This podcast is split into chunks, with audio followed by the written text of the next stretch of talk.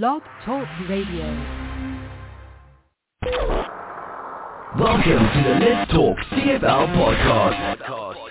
Roundtable discussion recorded live on Sunday and Wednesday nights. Visit Let's Talk CFL on Facebook for showtimes. Brought to you by the Let's Talk Sports Groups on Facebook. Our partners, LostWorldOnSport.com. Stream live on blogtalkradio.com.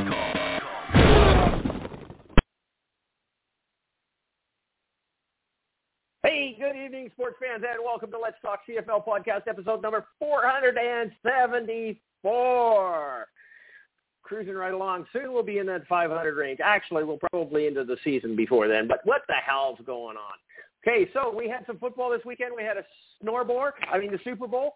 Um, I, I didn't watch it. I don't watch it. I can't watch American football. But anyhow, uh, yeah, all I heard was bitching about how boring the game was and how this and that. I thought it was kind of exciting. It went back and forth and back and forth.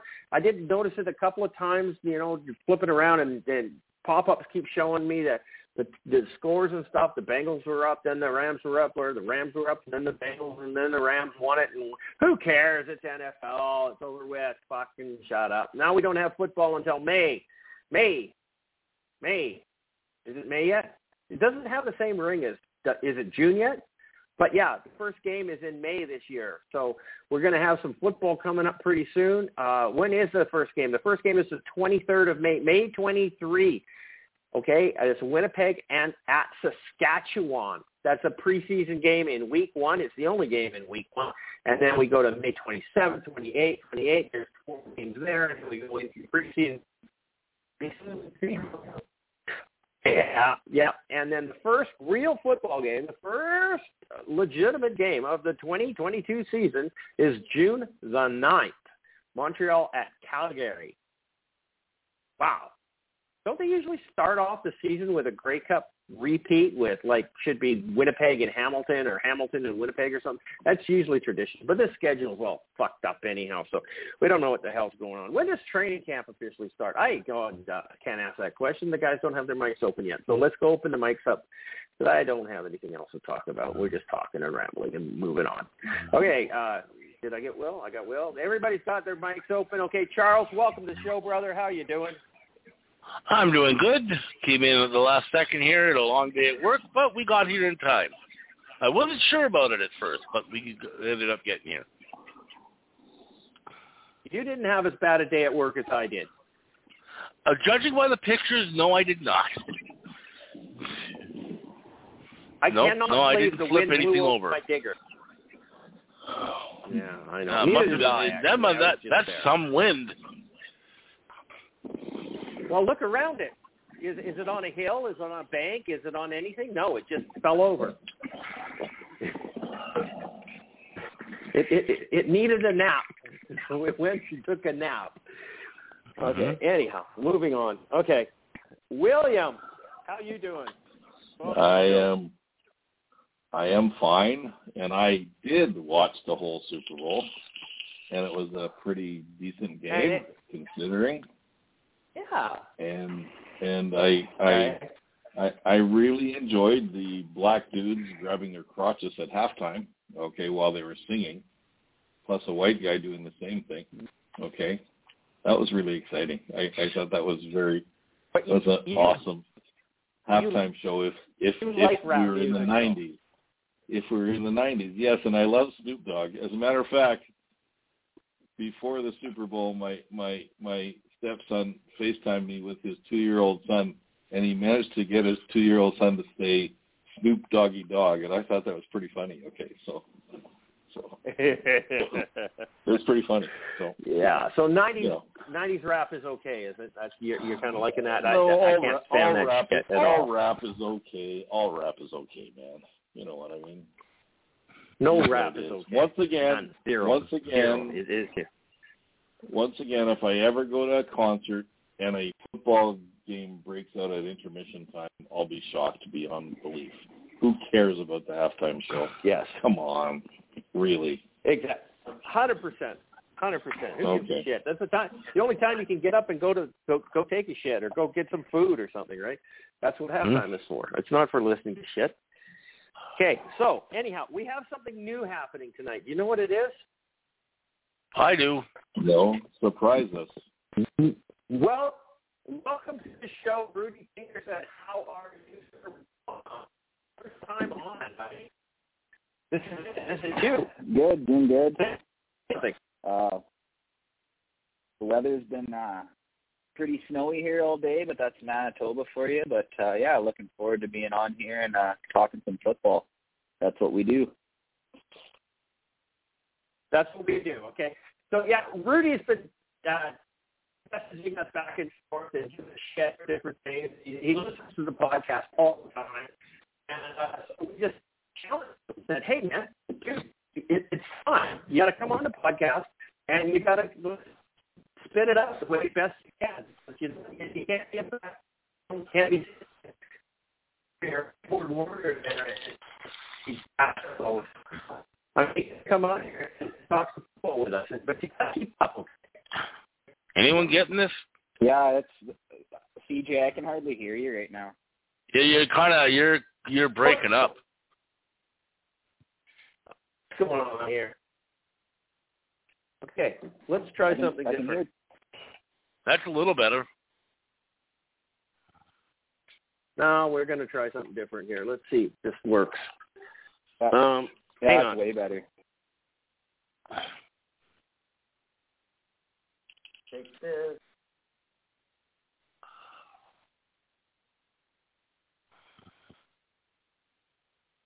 Hmm.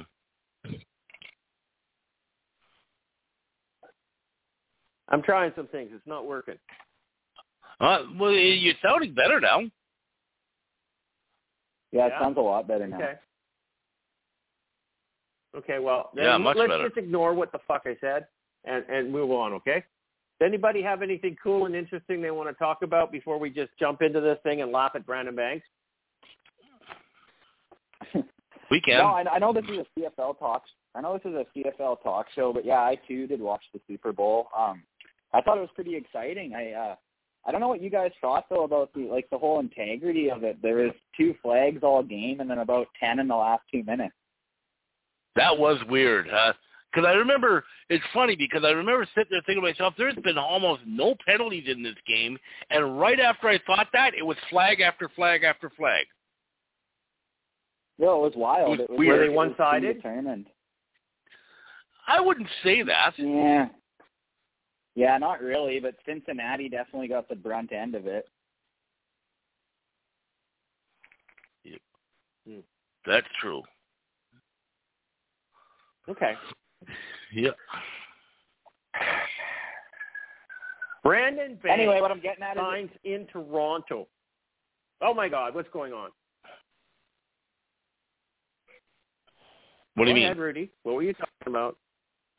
I don't know. Oh no, just what I was Where'd he getting go? at is like uh we all we complain about our officials in the CFL and after watching that game I really think that that ours aren't that bad. Yeah. For consistency wise anyway. Mm-mm. I, I don't think the officials in any league, regardless of the sport, are as good as the fans would like them to be. That's true. Yeah, that's true.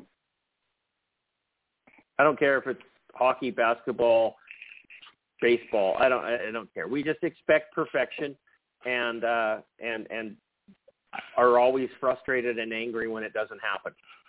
So Yep. yeah, it is what it is. Okay, so let's. We're going to talk Canadian football now, okay? Because that's what I want to. hmm I have no interest in talking American football. So Brandon Banks, this is a guy who uh, a couple of three weeks ago made went public saying that he absolutely loves Hamilton, wants to stay there forever, uh, wants to finish his career there, and then like four days later. There's an announcement that the Tiger Cats organization and Brandon Banks have mutually parted ways. That doesn't sound like it's a mutual parting of ways. It sounds like the Tiger Cat said, "We no longer want you. Uh, goodbye. Yeah. We're going to release you from your contract, or you're a free agent. You're just not going to get a si- sign." And Brandon Banks went, "What?" So now he's a little pissy about things. And he, so he Mhm. goes off and he signs. Now, we know that there is certain teams that when you play for a team, you can't go play for another team. And it just it's kind of one of those things that doesn't happen. If you're in Edmonton, you don't go sign in Calgary, vice versa, Winnipeg, Saskatchewan, and Hamilton, Toronto. So what does he do? He goes and signs with Toronto, probably because Toronto is the only team that would have given him any type of an offer. Although everybody's saying, "Oh, every team needed Brandon Banks." Not every team needed Brandon Banks. But anyhow, Toronto, Brandon Banks signs in Toronto with the Argonauts. Do we honestly believe that he has anything left to give into the performance? Is he on top of his game? I thought he was being actually pretty good. Okay, for Brandon Banks, I'm not. I, I, I don't like the guy. I think he's a worm, but he is talented. I don't think last year he played all that poorly, although he was injured half the season. Uh, but is he going to help Toronto? Is it going to be make any difference? I mean, is McLeod Bethel Thompson going to be able to get him the ball? I don't know. Charles, tell me what you're thinking. Well, I think the main reason they uh, wanted to do this is because they want to screw over their closest rival. To be perfectly honest, um, but um, Hundred percent. you know, of course. But you know what? I think Brandon Banks has probably lost a step. I don't think anyone would disagree with that. That doesn't mean he still can't be a, uh, a productive player. I still think he can be a productive player.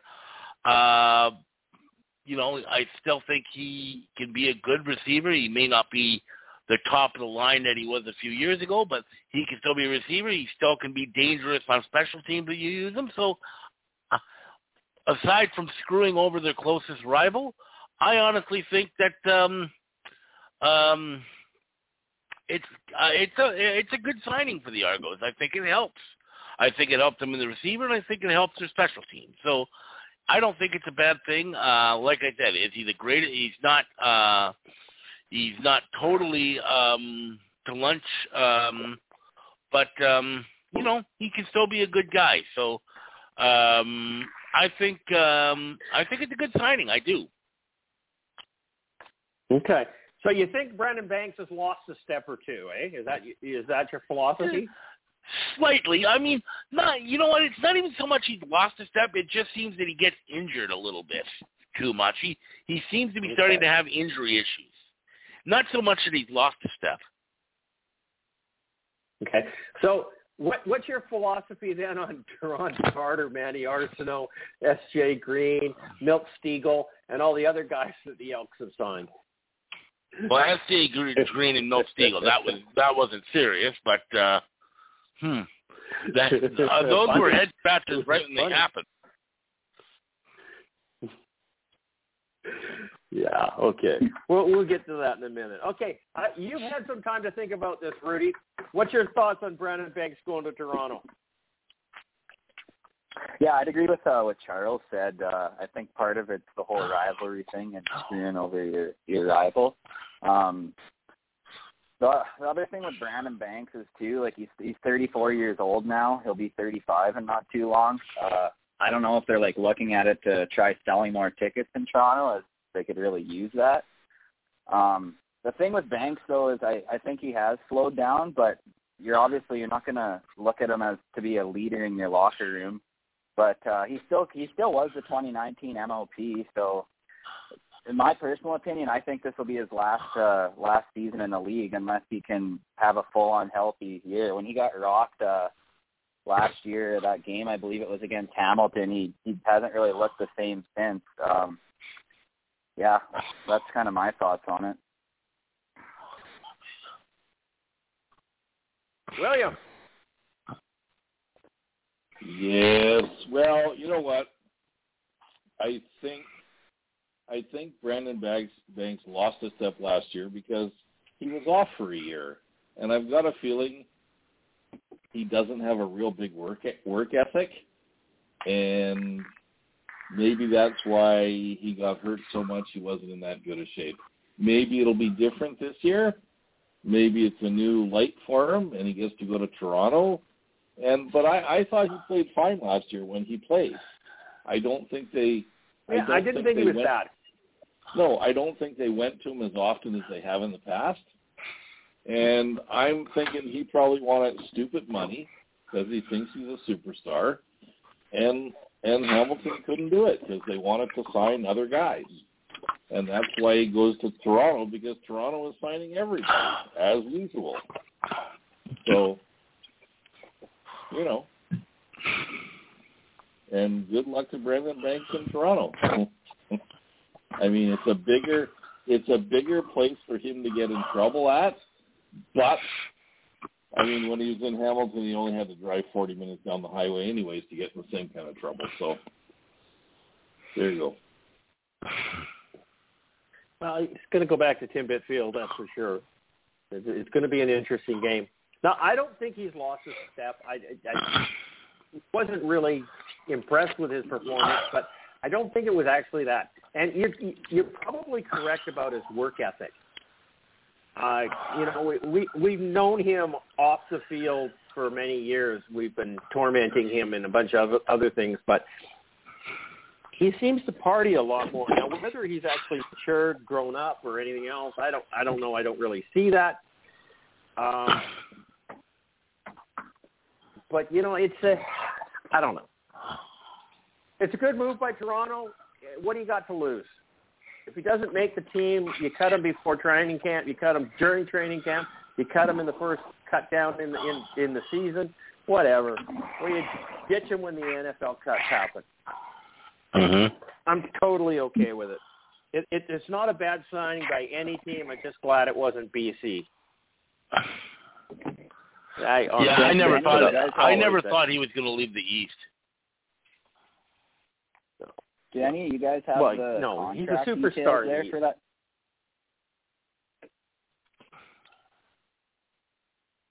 What was that you're looking for, Rudy? Denny, you guys have the contract details on that signing? Like what he signed for? I couldn't find it. in- No. I have not seen that. Yeah, makes sense.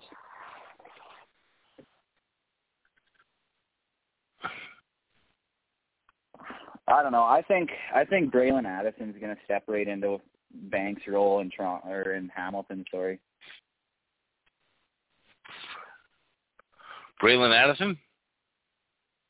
Yeah. Yeah, I could I could Yeah, actually went- see that.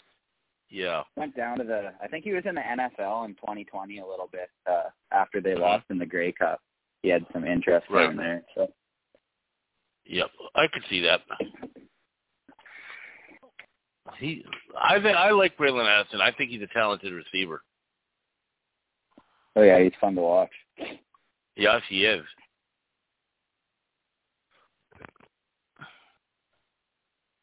Yep. It's going to make at least uh, certainly Labor Okay. Day games and so on a lot more interesting when those two teams play. Yeah, and Yeah, that's and if he's playing it then. add to the rivalry. Hopefully, it does add to the rivalry. Like Toronto desperately needs to do Huh? something to get fans back in the stadium. I don't know whether signing guys like Andrew Harris and Brandon Banks helps or not, but you got to do something. Mm-hmm. Aging misfits that nobody else wanted.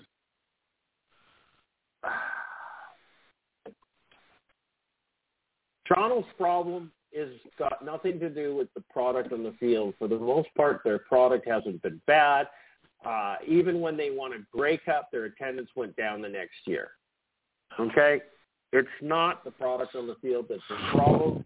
And I'll tell you point blank, it's the same problem in Toronto that is in Vancouver. The stadium is fucking downtown, and it needs to be moved out of the stadium. They need to get away from BMO Field, just like BC needs to get away from BC Place. And until the powers that be realize this and do something about it, both of those teams are going to be flail around with their attendance numbers. And that's my Mhm. story, and I'm going to stick with it because nobody can prove me wrong. But I'd I'd agree honestly. Like I don't know, it's obviously a big risk to take, but I always thought Toronto would do a lot better attendance wise if they were playing in say Windsor or London or something like that. But no, just just ten miles away from where they are. Yeah, somewhere where it's I don't know the geography. accessible. I don't know the geography of the city of Toronto. I cannot tell you what the GTA is, but I can tell you what the Greater Vancouver Regional District is, the Vancouver proper, and everything else. And if you move that football team out to Abbotsford, Langley, Abbotsford, it would sell out every single goddamn game. There's 2.4 million people in that Fraser Valley, which is actually more people than there is in the Van- Vancouver core. So hmm I, I I don't know. I it just it it boggles the mind that I'm the only one that's jumping up and down and yelling about this. That everybody else thinks BC Place is such a wonderful place to play football, and it is. It's a great place to watch football. It just doesn't work. Yeah. Well, Okay. Charles and Chris, Hmm. you Signing guys might be able to answer it more. Sorry, go ahead. No, go ahead. I was moving on. No, you can say- wanna you can go. bring- Go ahead. Yeah, Yep. Go ahead. yeah. So, um, like to my understanding, though, like 20 years ago, BC Place didn't didn't you guys used to sell out or have 30,000 plus in that stadium? They used to have fifty thousand Yeah. plus. Yeah. Yeah. But so, like my the- the- question, my question always has been, what happened? Like, why why not anymore? The demographics economics of the city changed. yeah, exactly. The economics and the demographics are completely different from what they used to be. Okay. Yeah, So makes sense. what and I guess happened to Vancouver's Vancouver- growing a lot too. 1986, we we had Expo 86 in the town. We invited the world, and they came, and they stayed, and then they brought their families and their friends. Okay, mm-hmm. the downtown core of Vancouver is no longer a blue collar area. Okay, and and East Vancouver used to be a blue collar area. Well, the houses in in East Vancouver are selling for four million dollars now. They're not being bought by blue collar workers. So those guys are selling their houses and they're moving out to the suburbs, out to the Fraser Valley. Okay? The football fans have moved out of the Vancouver area and are now out in the valley. And honestly, it Yeah, takes me eight hours, eight hours to go see a football game from Abbotsford. When I lived there, it's two hours to go in. You drive into Surrey, you jump on the SkyTrain, you take the SkyTrain to Vancouver, you hang out for a little bit, you watch a three-hour football game, you hang out for a little bit, and you take two hours back. That's eight hours for a football game. hmm And now I did a poll on all of the fan groups on Let's Talk and wherever. Winnipeg, the average time to go to a football game is 15 to 30 minutes. Okay? Yeah, that's that makes sense. In Edmonton, it's 30 minutes. In Calgary, it's 30 minutes. In in Saskatchewan, it's 30 minutes. There are people who travel from afar in Saskatchewan, so that's not a great example. Okay? Ottawa, it's 30 minutes. Toronto, it's two hours. Vancouver, it's an hour to two hours. When the fans have to Yeah, travel no, that that makes far to go to the I, uh, game, it's easier to Mhm. stay at home and watch it on TV. Yeah, and the TV qualities have gotten so much better, and like with HD and everything. So yeah, that makes sense. I'm I'm not a great example either for for Winnipeg because I live an hour north of Brandon, so I'm looking at about two and three quarter hours to go to a game as well. But no, for once you're in the actual city of Winnipeg, it's about 15 to 25 minutes to get to the stadium, no matter where you are, pretty much. So, Yeah, mm-hmm. exactly. And and and, and most but no, yeah. most places are like that. Montreal is challenged as well, but not quite as bad, but they are challenged. So, you know, I don't know that that that's the problem with attendance in there. And I don't give a shit about how much marketing you do. And I don't care about what you spend or do or change or bring in or anything else. You're not going to entice those people to come to make that travel. It's not going to happen. Yeah, that's, hmm that's correct. I mean, there's the hardcore For me- like Charles, who was go to the game. Yeah. But you don't go to every game anymore. You used to go to every game, Charles. You don't. Do I that try anymore. to go.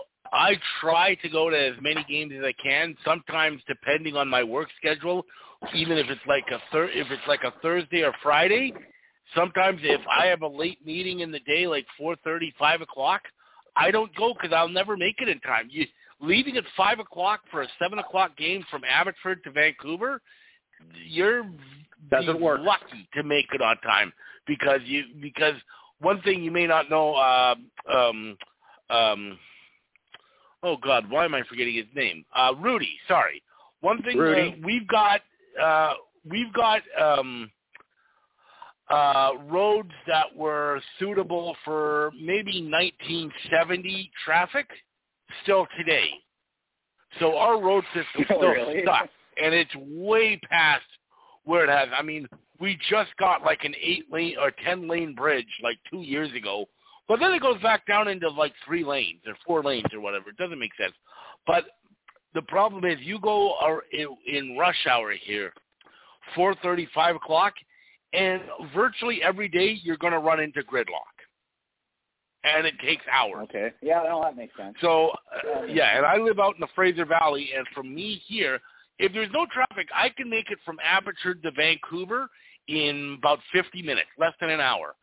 Rush hour, it's like two hours minimum usually, maybe more, depending on whether or not there's an accident. That's where the issue comes in. Yeah, and, and the guy was working. It's a Highway on- one parking lot. Full day off work. Yeah, it's ridiculous. Yeah. Okay. yeah. Then if Now that we've completely sidetracked the Brandon Banks thing argument here, let's move on a little bit, and we can come back to this at in another show because we I, we kind of always bring this back because I'm sure this isn't the first time that you've heard this, Rudy. Uh, I, I I I throw it out every once in a while. But speaking of signing misfits, Chris Jones, the new coach and general manager of the Edmonton Elks, uh, signed Duron Carter, Danny Arceneaux, and who else did he sign? He si- signed three receivers that hadn't played in a long time. uh, Bowman, Adarius Bowman. Adarius Bowman. Yeah. I mean, yeah, I mean, BC did too. We signed that DB that hadn't played in two years either, so I can't really say too much about it. But yeah, Duron Carter. Now, Duron Carter is always a clown show. Um, it doesn't matter where he is, what goes on. He, it's always something is happening that's a little bit weird. Uh, he can't keep his mouth shut. He can't stay off of Twitter or Instagram or whatever the hell he's on these days. And he's everybody I've ever talked to, any of the players say that he is great in the locker room. He is not a cancer. He's not destructive in the locker room. Everything else, and everybody questions that. But it nobody has really ever said anything bad about him. So, is this a good move for for Chris Jones? Now, the question is: Is Duron Carter going to be be a receiver? I don't think he is. I I, think think, he'll he's Jones is the one who made him a DB. What's that?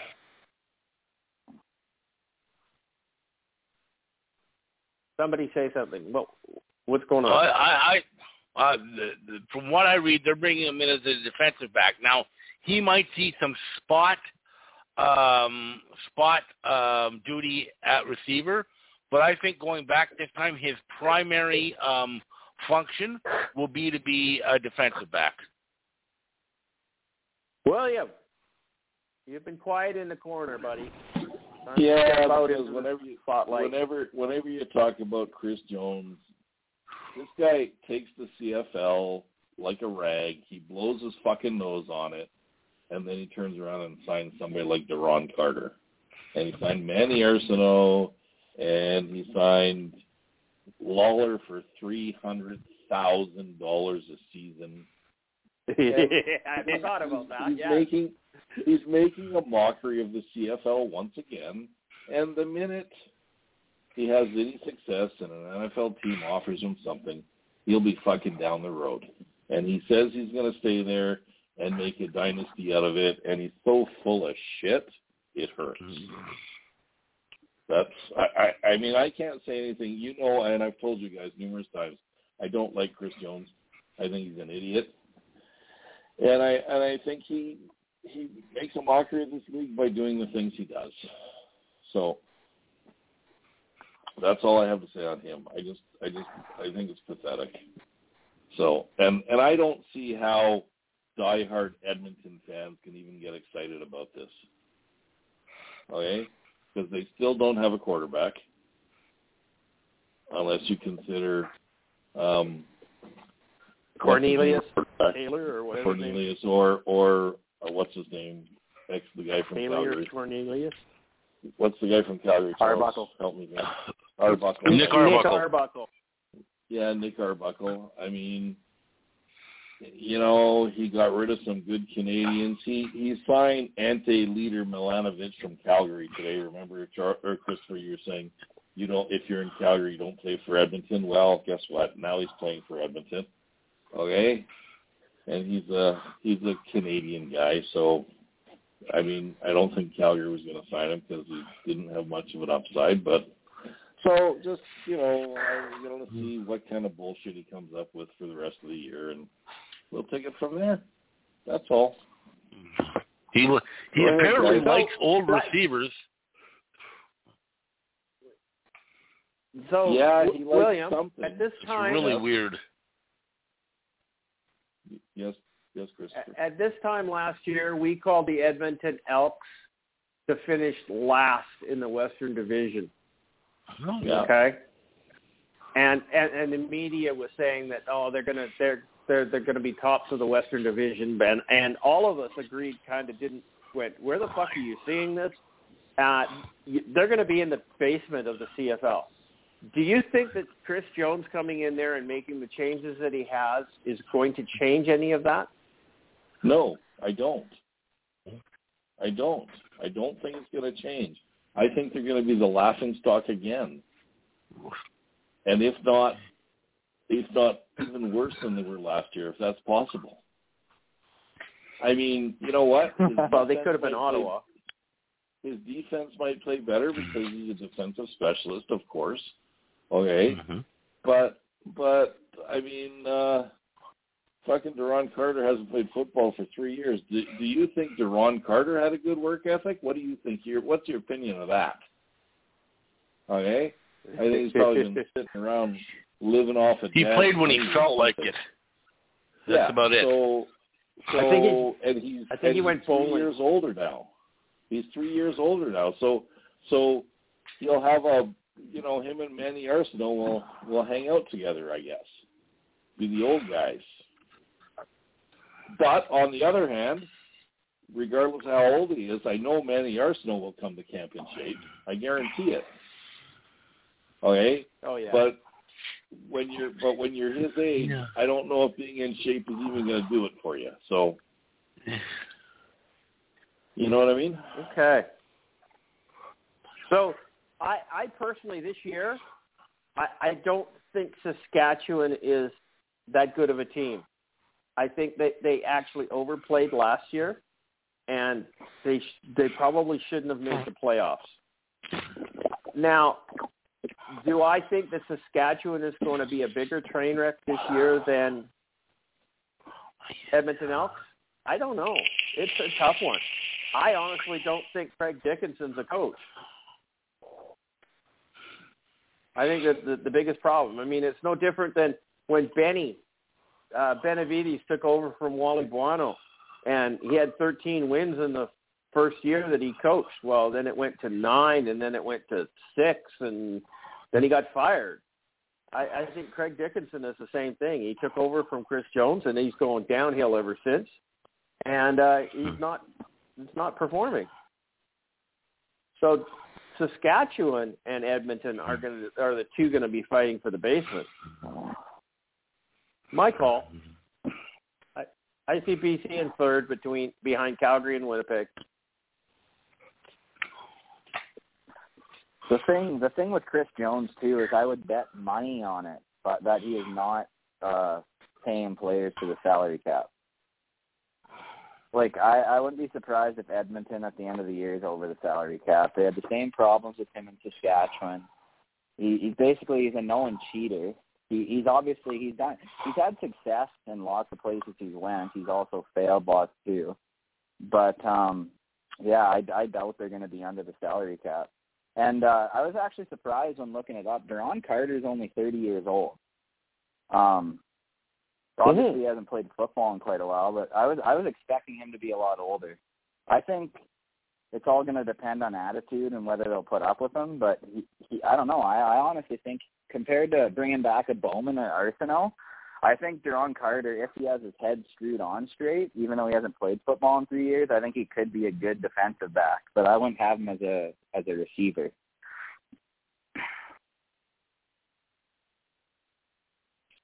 Okay, so here's here's my question here. He, he last played for the BC Lions in 2019. Yeah, he hasn't played football in yeah Three years ago. which is a long time. Yeah, On- on top of that- right? It, On, on top of that, you said if he has his head screwed on straight, has he ever had his head screwed on straight? yeah, that's no, true. No, not really. Not for a long time. okay. In 2019, no, no, yeah, no, he was no. I, I, no. he he did nothing for BC. So No, he really fell off the. I don't know. There, yeah. Maturity maturity has to have come into him a little bit, and and he may be able to perform. So we'll see what happens. What's the best thing to happen? Okay, now the next one here, which is segment three from uh, Charles, because Charles does my agenda, which is awesome. I'm really happy about that. Uh, segment three is uh, we're a week into free agency. What has happened at this point? Is this kind of what we're doing? Sudden impact, a team by team look at free agency. Da da da. Okay, it starts in the West. This is a uh, CFL.ca thing. Uh, there's some big names that signed. Uh, Greg Ellingson went to Winnipeg. Ed Gainey got uh, swapped the shades of green. Andrew Harris is now in double blue. Jagard Davis is in Argo as well as Brandon Banks. Kenny Lawler went to the Elks. Th- th- those are the big headline things out of it. Okay, BC. Okay, BC signed or re-signed two, four, six, eight, ten, twelve players. They got twelve players that came in to the lead to the team that were not here last year. Okay, Delvin Breaux is the big one. He did not play last year, but everybody else did. Okay, yeah. So twelve new players. And who did BC? Lo- I mean, yeah, Sean Whyte is a, the kicker. Lucius Purifoy is in there. Michael O'Connor, quarterback, came out of Calgary. David Menard is back home. Matthew Betts.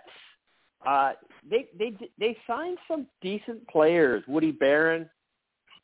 So I'm kind of I'm pleased with what happened. We lost Adam Konar, Hunter Stewart, Shaq Johnson, and T.R. Tavai. I don't care. We didn't lose anybody. J.R. Uh, that's kind of a- Thing. J.R. Tavai. Uh, in Calgary, Calgary added um, Shawn Lemon, who didn't play last year, DJ Lama, who was with Montreal, Charlie Power, and Eli Buka, who was a DB from Saskatchewan.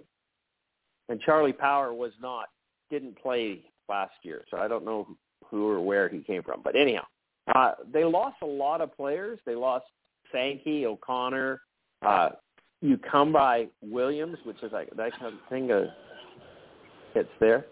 Who, who's your biggest loss, Williams? You're the Calgary guy.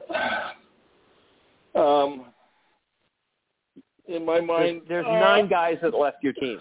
Who's In who's my the big mind, one? Who's the in one my that hurt? mind, you can't. In my mind, you Cam, and uh, and uh, St- Sankey. to be honest with you. And just So you know, two- Charlie, yeah. just just you know, Charlie Power was with Calgary last year, but he was hurt all season. Um, and uh, Wasn't Shawn Lemon there too? and Shawn Lemon was there as well. He played the last ten games of the. No, he played all the games with Calgary last year. He got Yeah, that's why it says no former Calgary. team because yeah, they were with Calgary. They didn't. Uh, so that, They're they're both with. Calgary. Okay, They're re-signs. Yeah. So, there you go. um, yeah, Okay. you Conbury those were Williams- re-signing. Yeah, Ucambre Williams because I like offensive linemen. He was a good offensive lineman. He's a he's a pretty uh, multi-positional kind of guy, and he was quite good. And once again, John Hufnagel won't pay him money, so they leave. And uh, Yeah. and Sankey Sankey was an American. He was a first-year American middle linebacker. Played great. I think he was second or third in the league. But I think Calgary has always had ideas of having a Canadian middle linebacker. That's why they traded for. Uh, come on, help me here, Charles. That's why they traded for. Uh, Oh, the Jesus. Canadian guy, the Canadian guy. Anyways, because that's what they're going with this year, I'm sure. I'm And drawing so a they blank. didn't even they didn't even try to hire Sankey because I think he was asking for stupid money and he was a second year player. You know that's not going to go anywhere with us. So Nope. so and and you know what? We we in Calgary have learned to deal with these things, even though we like to keep some players around.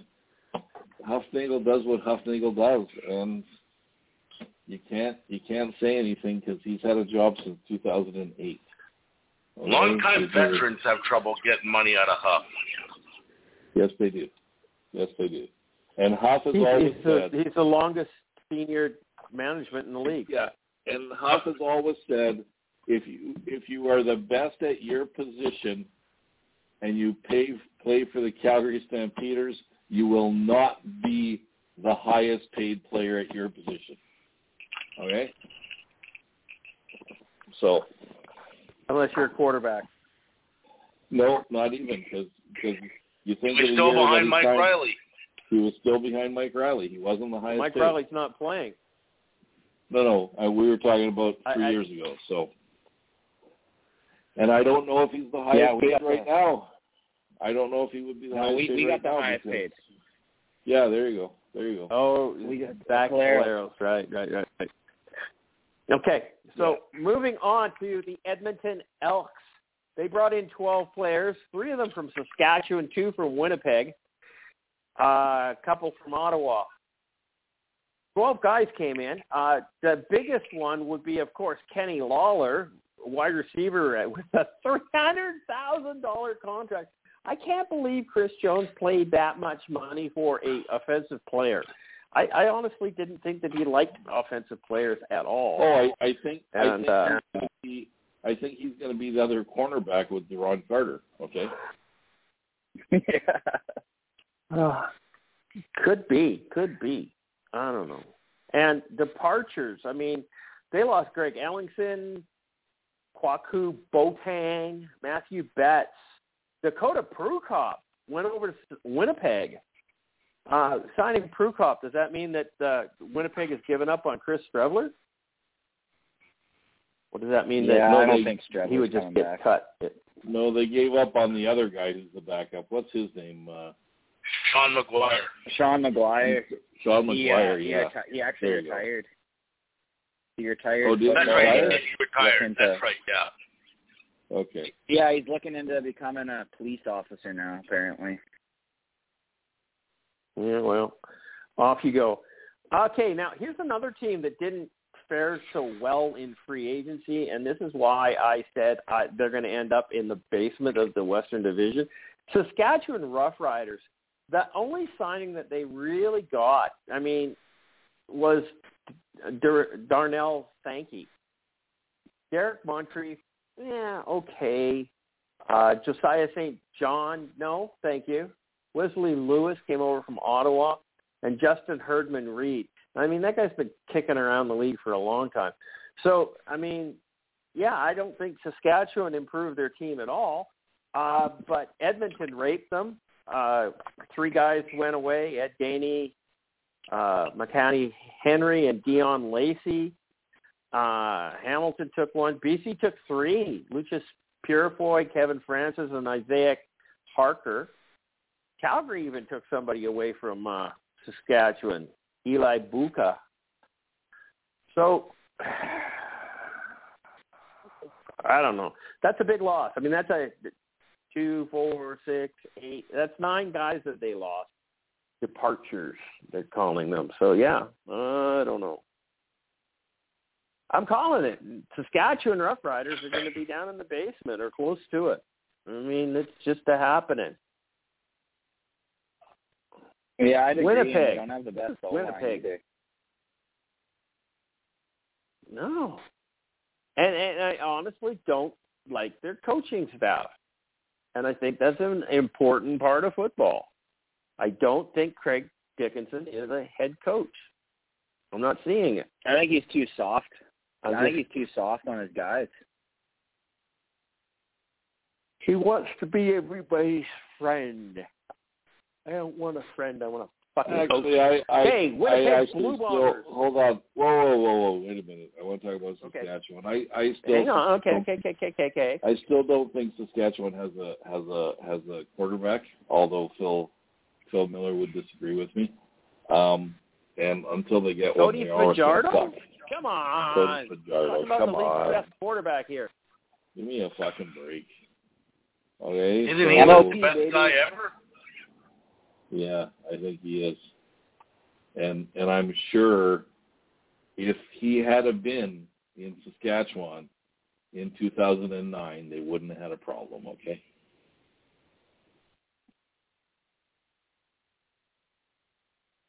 Two thousand and nine. Oh, if who? Phil Miller was there, or Cody Fajardo. no? Because Cody he can count to Fajardo. 12. a great couple. He can count to 12, okay? He wa it was special teams. He wouldn't have been on the field. Yeah, but he could have still counted, okay? No. Because nobody else could. Well, I know Kavis Reed was counting, so was Paul LaPolice, and they were jumping up and down, throwing things on the sidelines, and it didn't work. They just counted too late. Actually, one of them was up in the spotters booth. That was Paul LaPolice, wasn't he? Through the clipboard. Yes, yeah, he was up top. Yeah. Okay, so we're going to move over to Winnipeg now, the defending Grey Cup champions, and they picked up Greg Ellingson, wide receiver. I think that's a pretty good pickup for uh, uh, Zach Collaros. Uh, hmm Tiguan Glass, Brandon Alexander was a re-sign, and Dakota Prukop is their quarterback backup behind Cody. Yeah, okay. I don't think any of those were massive signings, although Winnipeg basically tied up all of their superstars prior to that. Who did they lose? They lost Kenny Lawler. They lost Toby Antigua, Andrew Harris, Stephen Richardson's, Darvin Adams, and Alden Darby. Darvin Adams is gonna is gonna hurt. I think Andrew Harris, the loss of Andrew Harris is gonna hurt them. Uh, Kenny Lawler, well, the number one quarterback or receiver in the league last year. That's just a fact.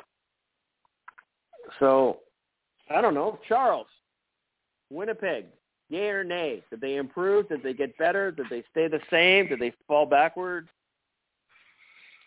I would say that Winnipeg has slightly fallen backwards. I don't think it's a huge fall. I still think they're a very good football team. But to lose guys like Kenny Lawler, Andrew Harris, Stephen Richardson, Darvin Adams, those are key guys on your team. And maybe you could say they replaced Kenny Lawler by bringing in um, Greg Ellingson, but Stephen Richard was a, a, a stalwart on their um, was a stalwart on their offensive line. Andrew Harris was still probably one of the premier D- running D-line. backs, even though he slowed down. Excuse me, D line. Sorry, Andrew Harris uh, still probably one of the uh, top um, running backs in the league, even though um, he is uh, on the backside of his career. They do have two very capable running backs in uh, Brady Oliveira and um, Johnny Augustine, who neither one of them individually, I would say, is at the caliber of Andrew Harris. but combined, I think those guys can pick up the slack. Uh, I like I said, I think the Bombers have slightly uh, regressed, but not substantially. They're still, I think, one of the top top teams in the league, maybe still the top team in the league until somebody knocks them off. Hundred percent, hundred percent. William, what's your thoughts on the Winnipeg Blue Bombers over there? You know what? I, I think they've. Uh, I don't think they've taken a step backwards. To be honest with you, I mean, if you think about it, um, Darvin Adams left, but Ellingson came in. That's a wash. Um, you know what? I think you can find defensive linemen everywhere. So you just just just sign another big fat guy, okay? It's that simple.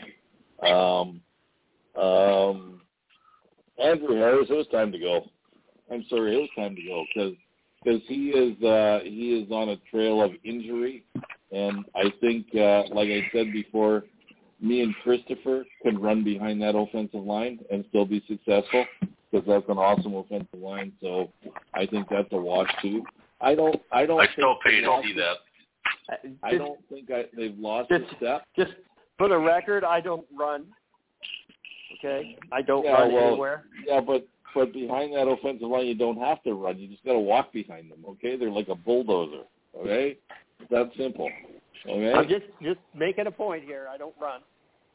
Christopher, I'm 300 pounds. Do you think I fucking run? Come on. Anyways, um,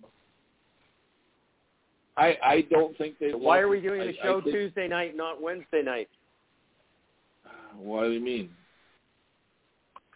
Because Why are we doing the show tonight on Tuesday instead of normally on Wednesday? Charles, You could weren't do Because available you're on getting your knee Wednesday. looked at. What? No, it's me. It's Okay. because of me we changed this. Wednesday night Oh, I have right. an MRI knee. I don't You run. Have a, you have oh, you have a bad knee. Okay, whatever. Anyways, um, you should look on MCL. Instagram.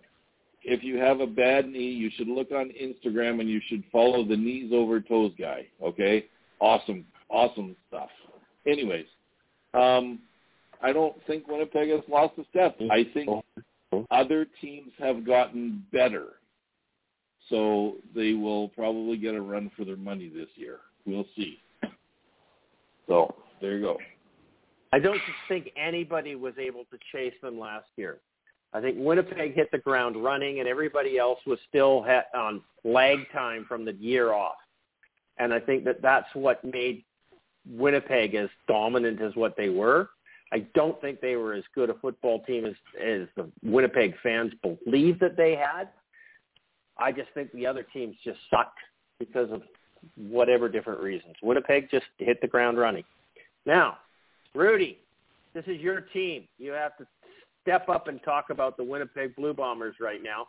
And I'm talking a little bit longer so that you can get a little bit of thoughts together and then spout it out. So go now. Yeah, with uh, with Winnipeg in the off season, um, I think they lost a few key players, but as Will and most Calgary Stampeders fans would say, like in Huff they trust. And same thing in Winnipeg. Walters has been a great GM ever since he's got here. I think a lot of these guys are replaceable. Um, I, I'm He I paid think it was time for Andrew Harris to move on. dollars for a kicker. still under the salary cap. But yeah, He paid two hundred and twenty-five thousand dollars for a kicker. He's, you're saying he's did amazing things. It They scares won the me. Grey Cup with them, so why, why not? Well, I don't think they weird. did. Did they? Was he there then? Yes, he- Last Go time he ahead, was. Rudy. Continue. I'm sorry. in 2019 he was. Oh, Yes, he oh, hang on. We lost the Rudy guy. Oh, He put a one in front of it. Don't put a one in front of it. He got Oh, he Pete. got excited. We're gonna. He got excited because you tried to argue with him. Okay, you said take it easy, so take it Yeah. easy. Sir. well, I'm sorry. Okay. Give it a I don't week, know if like I the got him or not. We'll see. Give him a week. You can Yeah. crush him next week. Okay. Okay. Okay. So, hang on. yeah, hang no, on. I- Rudy, are you back back. with us? Yeah, yeah. I actually I accidentally ended it. Um, no, I'd never pay that much for a kicker. But um no, basically, uh the whole thing with Andrew Harris, the Winnipeg fans that are actually logical are more than happy that they moved on from them. I've actually seen guys on Facebook say that Walter should be fired for not re-signing him.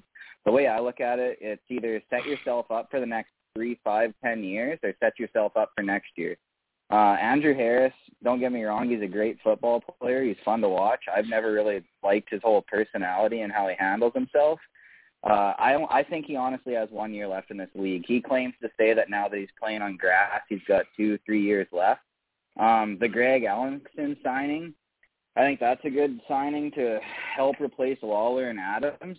What I'm sick of people saying is that he's going to fully replace a guy like Adams when Adams became a third, fourth guy, but Adams is to me he's one of the better receivers in the league at blocking. Not not like in general, but just strictly at blocking. Where Ellingson's more of a possession guy. Um, yeah, to me, everyone else can be replaceable. To me, the biggest loss, honestly, is uh, Steven Richardson. I'd like to also add in that the Bombers just recently re-signed Deatrick Nichols, who was an All-Star defensive back last season. But um, I think uh, what Christopher was saying about uh, all the other teams weren't as good last year. The big thing with Winnipeg is they had a lot of roster continuality, which um, I think played a big part in that.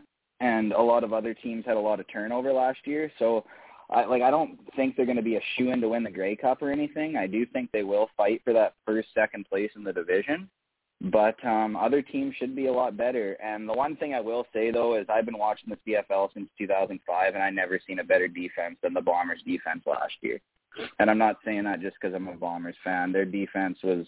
I've seen way better offenses, but their defense last year was electric. So sorry, sorry, sorry. Hate to interrupt, but you're also 24 years old, right?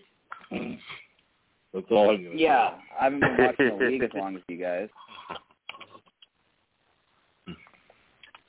I, I I don't know. But name a name a There's been, name a better defense in the last 15 years, though. You know what I mean? Like their their defense is good. Oh, absolutely it was. Chris Jones had a pretty amazing defense in Saskatchewan.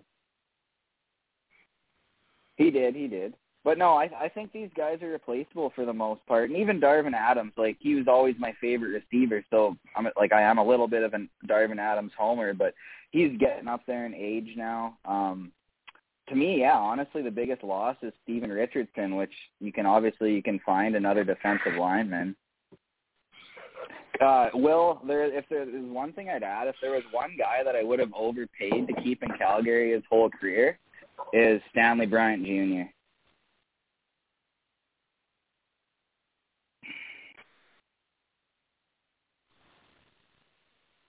I don't know. We lost William. No, we didn't. No, no, yeah, I, I, no, no, gone? I, I, I, no, no, I agree, I agree, but uh, like I said, Calgary doesn't overpay anybody. It doesn't matter how good you are. Okay, they just don't do it. He Yeah. never did. And- never and- has. That's always been. And I think, and I think that's why they're continuously good all the time. It's that- Oh, they are. Huff to me, Huff's been the best GM in the league over the last two decades by far. Yeah, but my biggest worry is Huff is getting really, really long in the tooth, and I'm thinking, yeah, I don't know how much longer he's going to be around. We'll see. We'll see. Has been around for a while. I do love. I think he's gonna. I think he's gonna be there till they tell him to leave. Honestly. Well, no, but you see, the thing you got to understand with Huff is that it doesn't matter if you're the head coach. It doesn't matter if you're the the bottle.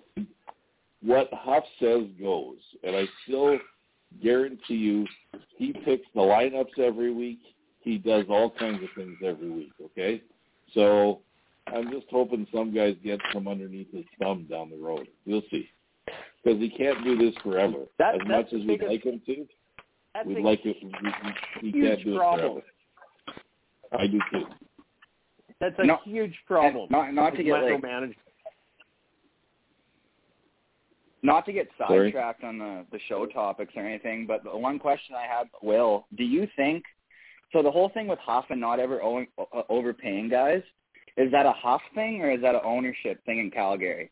Like if if say if Huff Oh, wasn't Huff. there, like what I'm what like what, does Calgary spend right to the cap no, every no, year? is no. what I'm That, wondering. that's that's John Hufnagel, hundred percent John Hufnagel, Hundred and he percent. he was Hundred trained by Wally Buono.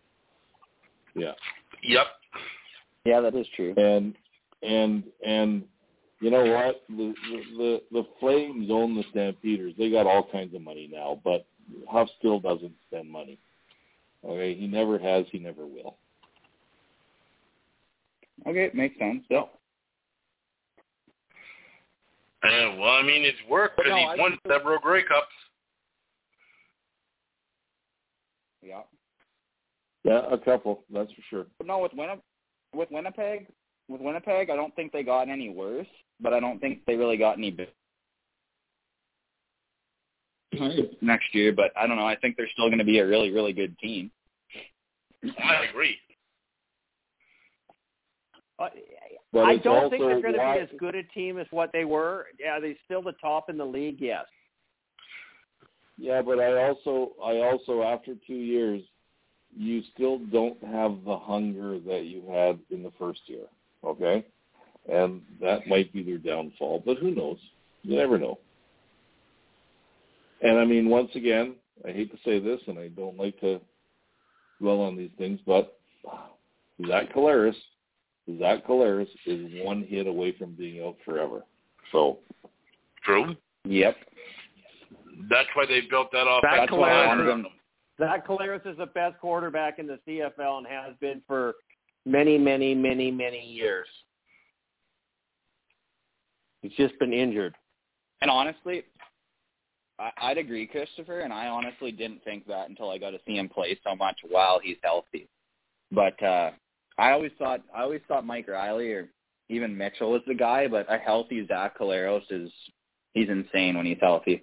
But yeah, that's another thing. Yeah, he's one hit away from his career being over, and I mean, a lot of people didn't want it, and I don't even know if they had the cap space available, but that's why I wanted them to sign Trevor Harris so bad, just as insurance, which obviously it didn't happen. But I haven't watched Dakota Prukop a lot or whatever his name is, but uh he at least has some playing experience. Like if Zach Collaros got injured last year, McGuire would have been the starter, and I can guarantee you Winnipeg would not have won the Grey Cup. Yeah, but you can say that with most teams in the CFL. If their second string is the starter, they're not going to win the Grey Cup, Yeah. with the exception of Hamilton last year. Yeah. Well, But now Montreal, Montreal now has two quarterbacks that are actually capable of being starters. I'm, they're not the best starters in the league, but they're both capable of being starters. yes. And, and they didn't play t- pay Trevor Harris too much.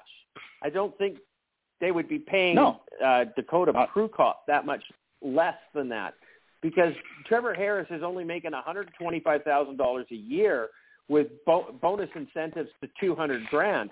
That's if he plays. Right. Right? So more And than I think likely he's going to with come in Trevor that one and a quarter range. Yeah. I think the thing with Trevor Harris is he's just So waiting that would- to see what happens. Either either hoping that Adams goes no down waiting. with a with the injury. Pardon? I said, "Well, no, because he signed with Montreal, he's not waiting for things to happen. Uh, he's yeah, that was just all that was available to him. Yeah, no, no, I know, but like what I'm saying, like I'm, I'm pretty sure like he's either, if uh, Vernon Adams goes down, he'll either be the starter, or if everything falls apart in BC, I wouldn't be surprised if he tries landing there, like after say week two, three, four. But you know what? I can't how- remember what was what was uh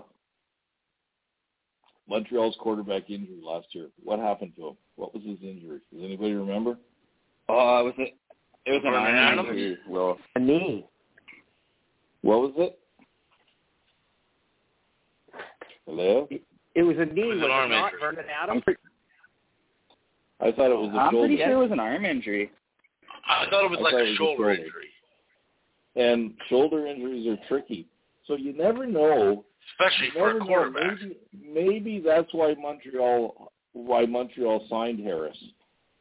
was maybe they're not hundred percent sold on uh, on uh, the other guy right now because of his shoulder. You never know. So, Matt Shiltz. And- It was definitely something No. to do with his arm because he was walking around the sidelines in a swing. Yeah. So Yeah. Right. It's a. It was his left shoulder. It was not his throwing arm. yeah, that is correct. Yeah. Oh, okay. Mhm. Oh, okay. Maybe I'm. It was not his throwing the arm. It was his left. sh- He had a left shoulder injury, and he was. Uh, when was this? Uh, he got sent to the six-game injury list on October twelfth, twenty twenty-one. That doesn't make sense. It was well. It was right at the end of the the thing, right? End of the season. It was, yeah. So. Yeah, there was there wasn't very many games left when it happened. So yeah, I guess maybe they don't know how he's doing. Was he that? what Well, I'm- wait. I, I, I'm I'm confused, Rudy. Rudy, I'm confused on. Sorry, Charles, just for a second here before I lose this thought. Yeah, I am old, remember? Ru- Rudy, you you made a comment that you said you're waiting. Trevor Harris is waiting to see if uh, in the in week one or two the QB experiment in BC doesn't doesn't win. He's under contract Yeah, in Montreal. How would that matter?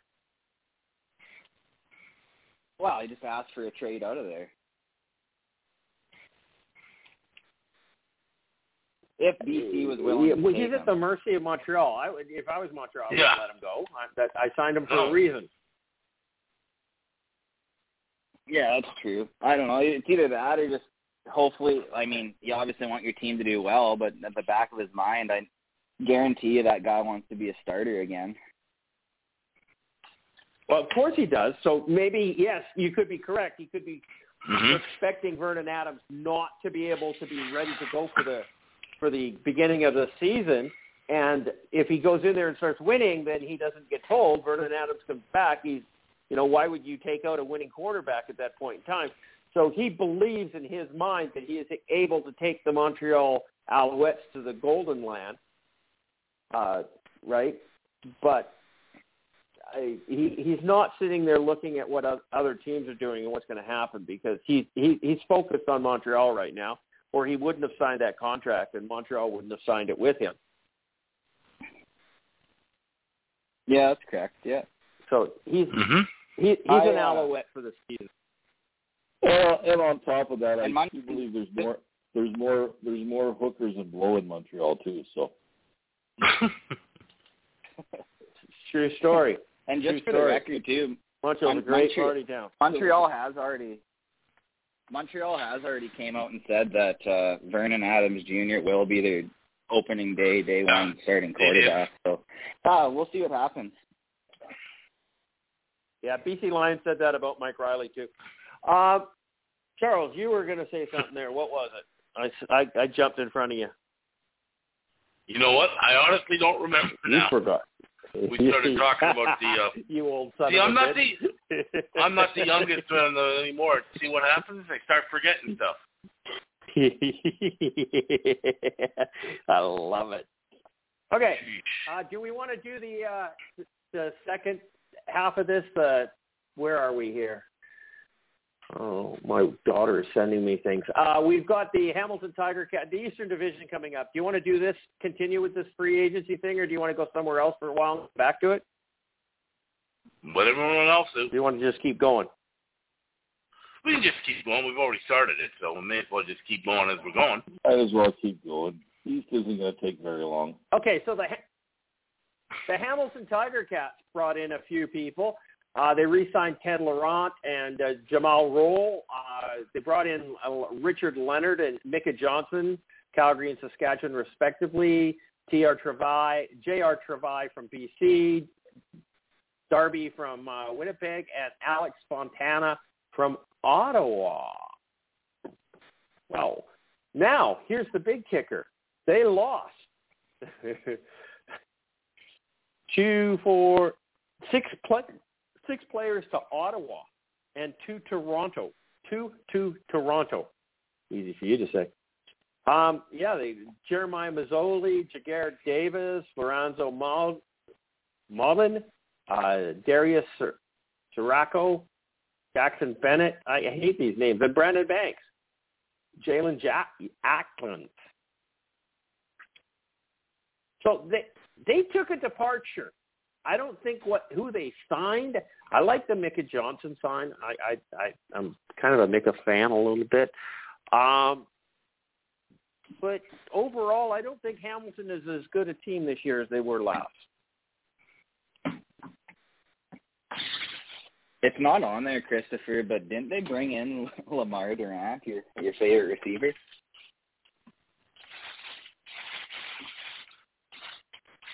They did that before free agency. That's why it's not on here. Yeah, makes sense. Uh, And but the, yes, but you're did. right. They did bring in Lemar Durant. And I and I don't think that that was a good signing. No, I don't either. I think he's uh injury prone and has seen his day. Yep. Hundred percent. William, you got By the way, say that Peterman signing Kitty Cats from here? Go ahead, you're talking. Keep talking. Go ahead. Keep talking. Oh, Where'd he uh, go? Where'd That he- Peterman signing, that Peterman signing from uh, Ottawa. I watched him a little bit in his rookie season in Winnipeg. He'll be a good replacement for Lemar Durant. He's a Canadian and uh he's young, and he doesn't get injured. You're back talking about BC. Yes, he is. But I would agree with what he just said. Anyway, go I ahead. would agree with what he just said. Anyways, mm-hmm. Hamilton. You know what? I, I I mean, bottom line, you know what? Sparky's always flapping his lips on our on our chat room about Calgary didn't sign this game, Calgary didn't sign that guy, and I said to him one day, but guess what? Calgary did not win the Grey Cup last year. Neither did Hamilton. So you have to make some changes, and they've more or less stuck with You the same to. squad Yep. They've more or less stuck with the same squad for two years. The only one that I think will hurt is Jared Davis because I believe that he's the best defensive lineman in the CFL. Um, but they also picked up Micah Johnson, so you're not going to run up the middle on Hamilton this year. I guarantee it. Okay, so yeah, they made some No. changes, and and hopefully it'll help them a little bit. So we'll see. And I and I also wonder it's going to improve Dane Evans if he doesn't have Jeremiah Masoli in the background who can take over at any second. I wonder if that will make a difference. That always now he knows now he knows it's his team. You know, put up or shut up. Let's see if he got it or not. Yeah. Go ahead. That could be a help because it doesn't. I It ne- takes the I ne- pressure off. I'm never comfortable with a team that has two good quarterbacks. I've never seen that work out well. Uh, You know, we're sitting there going, "Oh yeah, the best one-two punch in the league was Hamilton Tiger Cats." It it it it's it's more of a curse than it is anything else. Well, So you say that, but look at. I mean, they were within a minute, a few minutes of winning the Grey Cup last year, and one of the reasons why is because Dane Evans got knocked out of the Grey Cup game, and they were able to bring in Jeremiah Masoli uh, to close the game out. yeah, So and he almost won it. That's what I'm worried about He with did. Dane Evans. Dane Evans. Dane Evans has never like I've always thought he was a good quarterback since he entered the league, but whenever he's been in the big dance twice now and he hasn't looked good both times.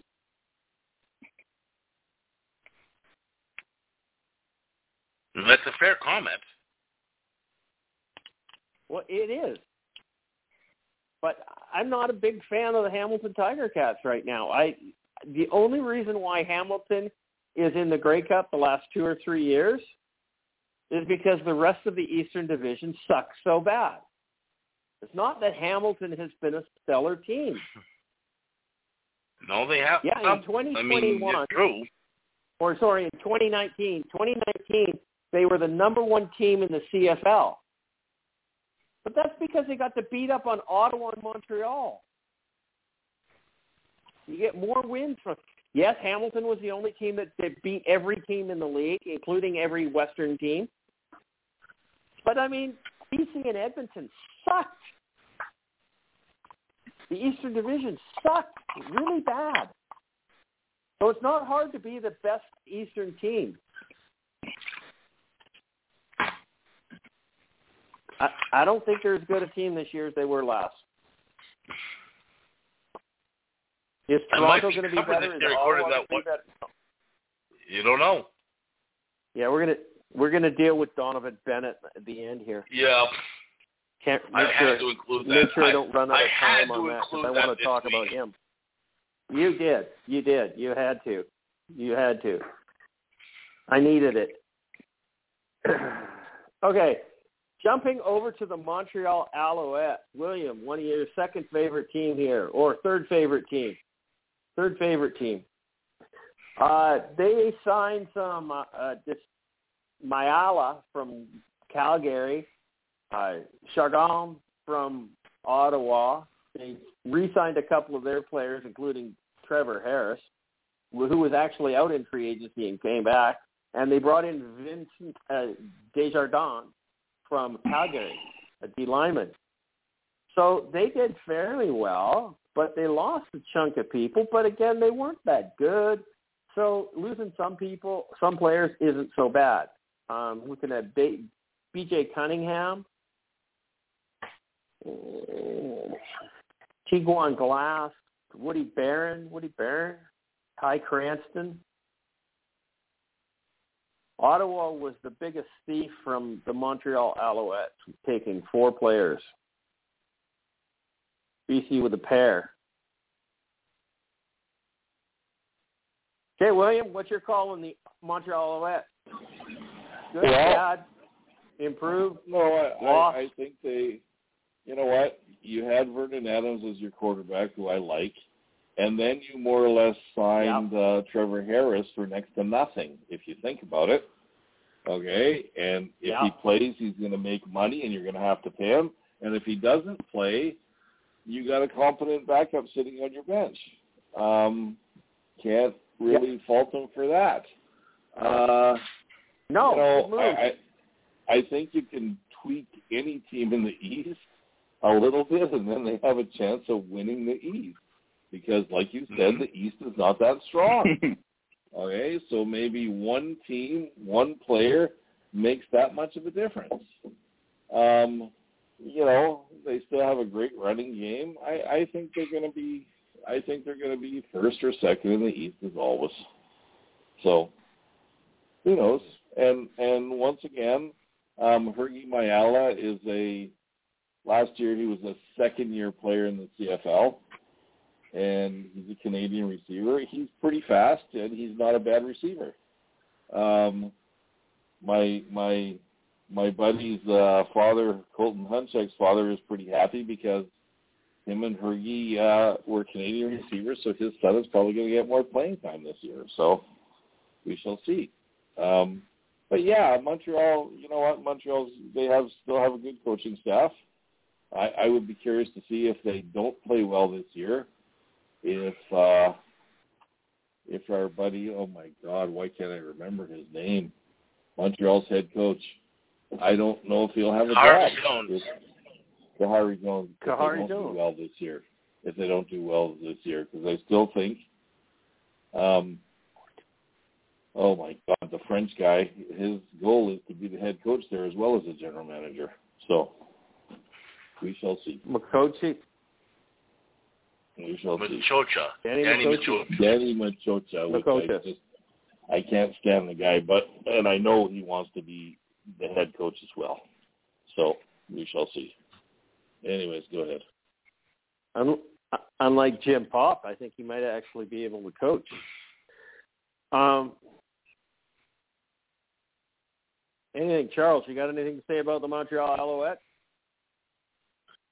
Just as that, I'm wondering how short the leash is on um, Vernon Adams. If he struggles out of the gate early in the season, how quickly, I mean, speaking of uh, Khari Jones, he's always been that uh, Vernon uh, Vernon Adams is his guy.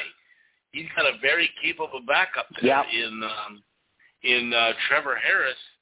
Will he be reluctant still to pull the plug on him if if uh, Vernon Adams struggles? I'm interested to see that because Vernon and, Adams and has always been Khari Jones' guy.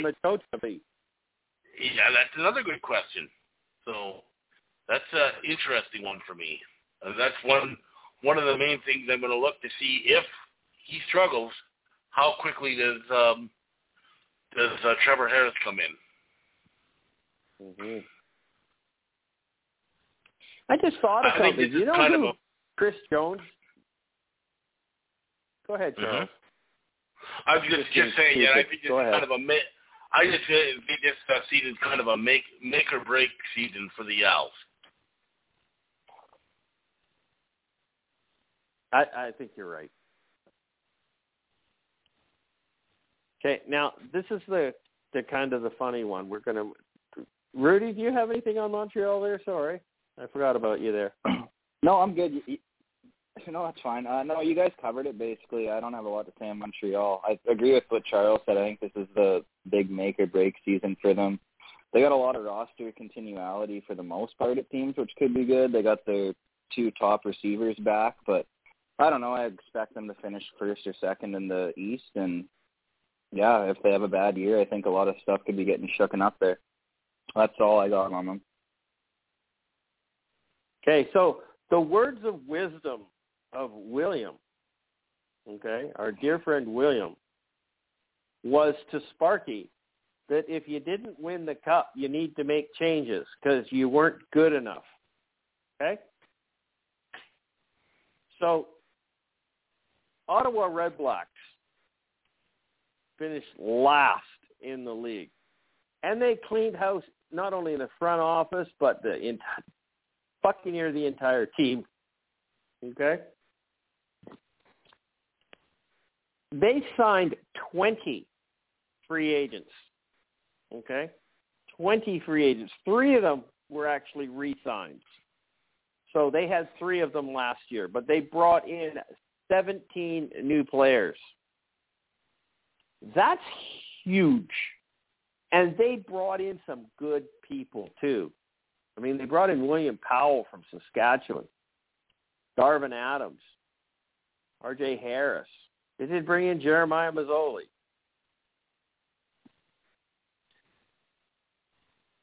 Didn't they? Yeah. Where is he? Yep. There he is. He's at the top. Yeah. He's hiding. And Jalen you know, Acklin, BJ Cunningham. BJ Cunningham. They they've re- yeah, yeah, and Shaq Johnson too. I mean, they literally their Marine Corps. Their offense is here. It's just all here.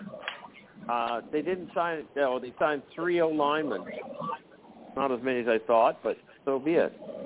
Um, they they sent away two, four, six, seven, seven players, of which I think only a couple are going to make any difference to them.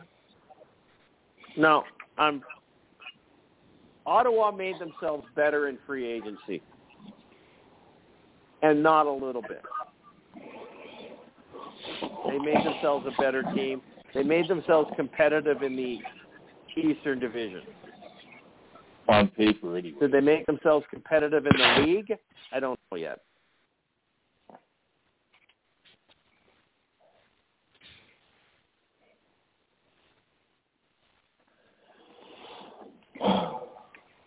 Any thoughts on Ottawa? Rudy, jump up. Uh, the, the thing with Ottawa, I I think as many as big names or good players they signed, a big thing in the CFL is uh having like getting used to your roster basically and continuality. Like they could be a good team, but I think it's going to take a year or two to come together, and they need to stick with it. Like I honestly, I think they have some. They look really good now on paper, but I don't think they're going to have that good of a season. I just think it's so many new players plugged into different positions with a different coach. Um, they, the, I think they're going to be better than last year, but it's not that hard considering how bad they were. But uh, I don't expect them to be that great, honestly.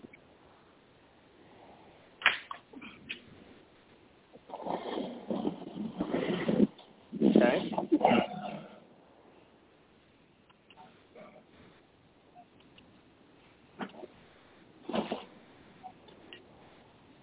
William? Personally, for me, well, go on, Will. No, go ahead, Charles. I was going to say, personally, for me, uh, I do think Ottawa is going to be better, a better team this year. I mean, let's face it, they really can't be any worse. They were pretty bad last year. Uh, last few years, uh, they brought in some very good football players.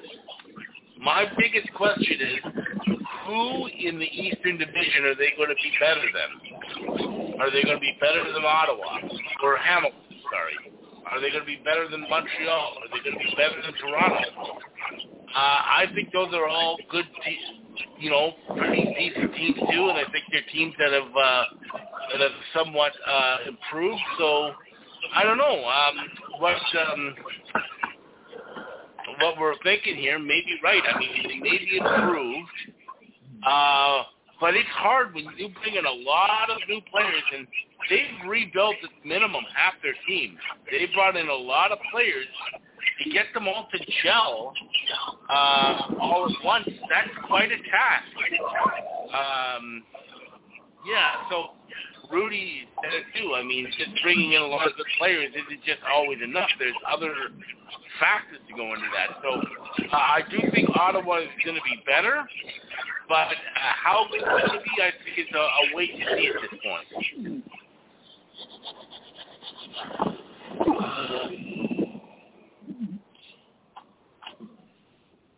Yeah.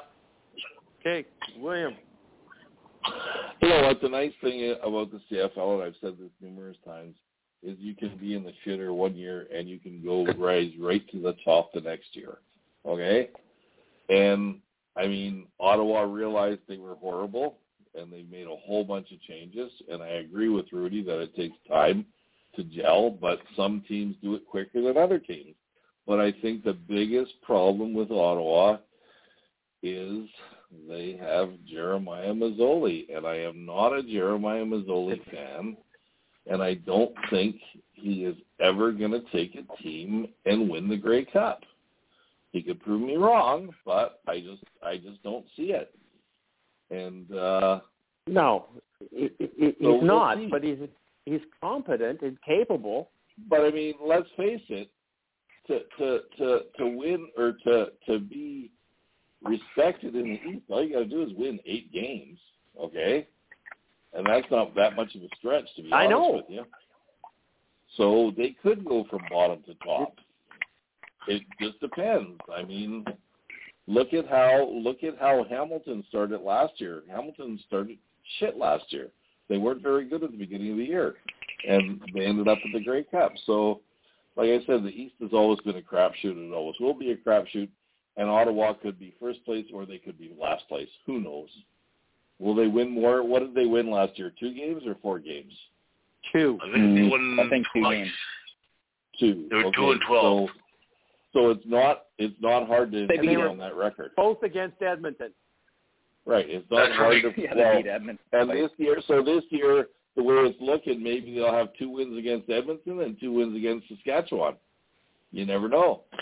Um, but yeah, they you could can double do their production. You can do that. You can do that in the East, man. You can really. It's it's easy to do. So we'll see what happens. I mean, I I think I think they're going to be lacking one thing for sure because you know they did they did release Dominique Davis, okay, and we know Yep. he was their premier quarterback. And, and where did he years. end up? He ended up in where did he end Saskatchewan, up? didn't he? Saskatchewan. Someone actually Oh. signed. Someone actually signed that guy. No. unbelievable. Was Yeah. Montreal. Montreal, Montreal, wasn't it? Where did he sign? I don't know where he signed. Where did he sign? Hamilton. Did he? Okay. Oh, that's right. Hamilton. Hamilton signed him to back up Dane Evans. So once again, it proves my point. Dane Evans isn't going to have to worry about anybody coming off the bench to take his place No. because it's not going to be Dom Davis. Sorry.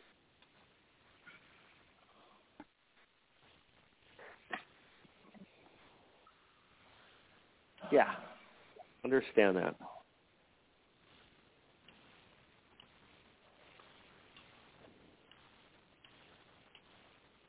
Uh, da- no, Davis got signed by Montreal guys. Yeah, Dominic, he's right. Why would And they do No, that? no, I, are you sure?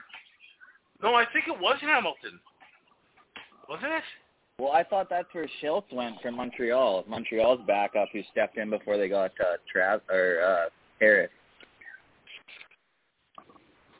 I'm just looking it up right now. I I don't think it was.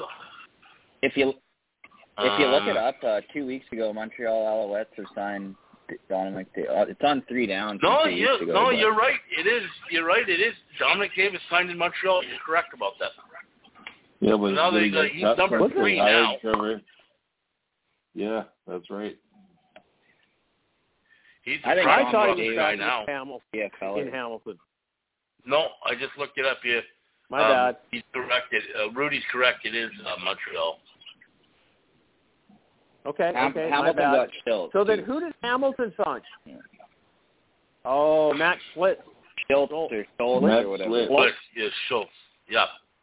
Schlitz. Schlitz, yeah. That that beer. Schlitz Yeah, malt Schlitz liquor. beer. That's who I He's actually. really the Schlitz. yeah.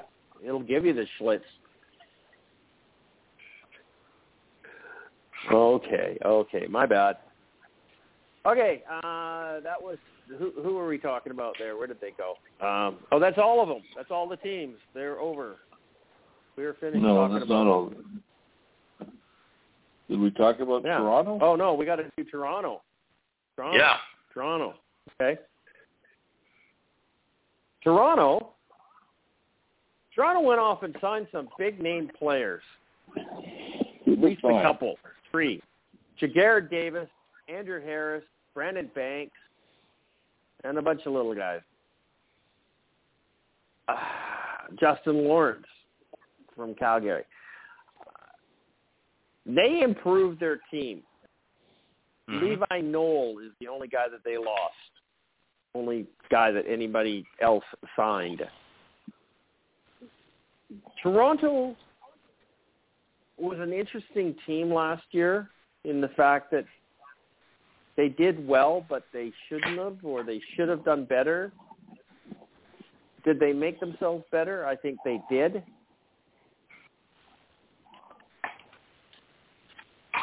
What what what if we called the Eastern Division Toronto, Ottawa, Hamilton, Montreal?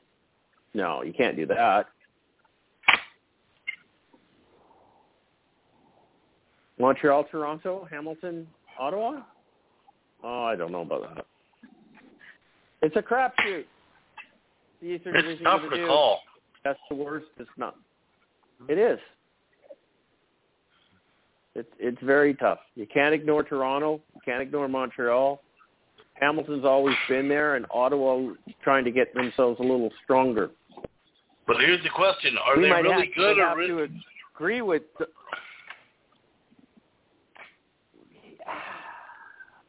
Just Are they saying, are they are really they just good, or really are they really mediocre, or are they all mediocre? they're all mediocre. I, I believe there's more parity.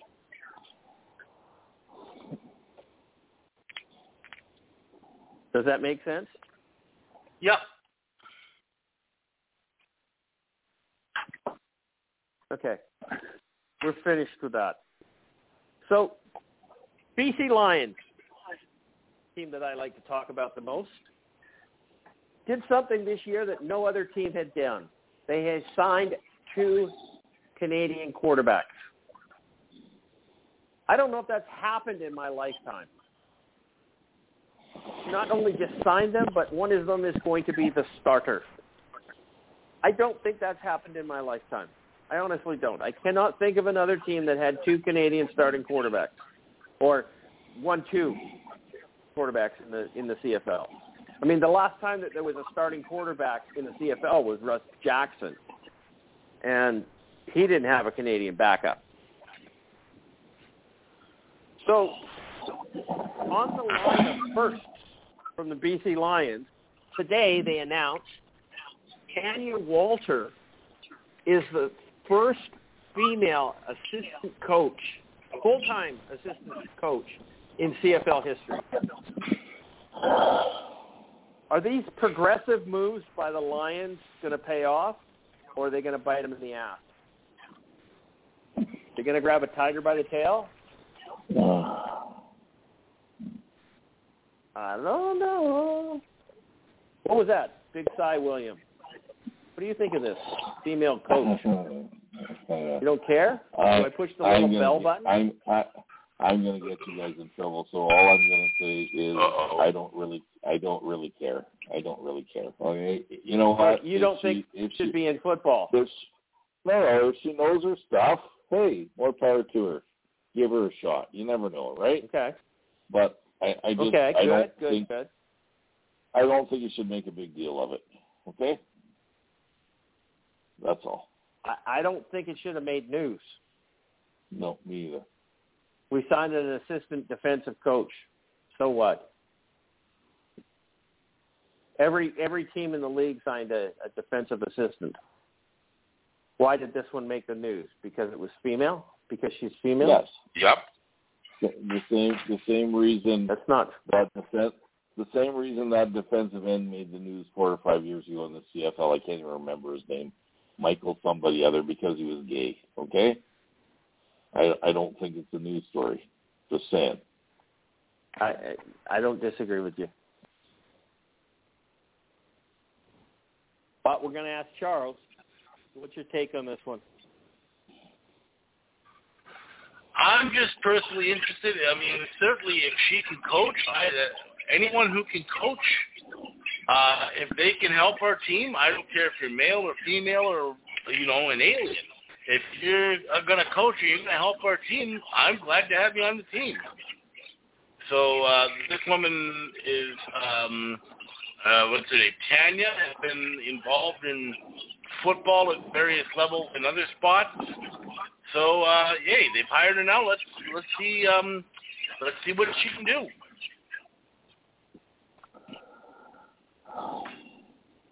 I I don't disagree.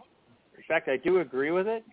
I'm just always looking at the fact that we bring somebody in, and depending on what her position is, does she have enough experience for that position? And I hope And that's a fair ask. And my question is, was there a man out there who was more qualified? I guarantee you there was. Okay? So maybe you got her for the right price. Who knows?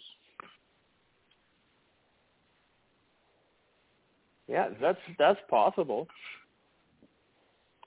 Because there is that management I, salary I would cap, hate right? to think Or- that they they they they bought brought her in because of uh, uh, celebrity status, or, thing. or that's not the right term that I'm looking for here. But you know, just to make news, to get more fans in the stands for whatever reason they did it. Is it?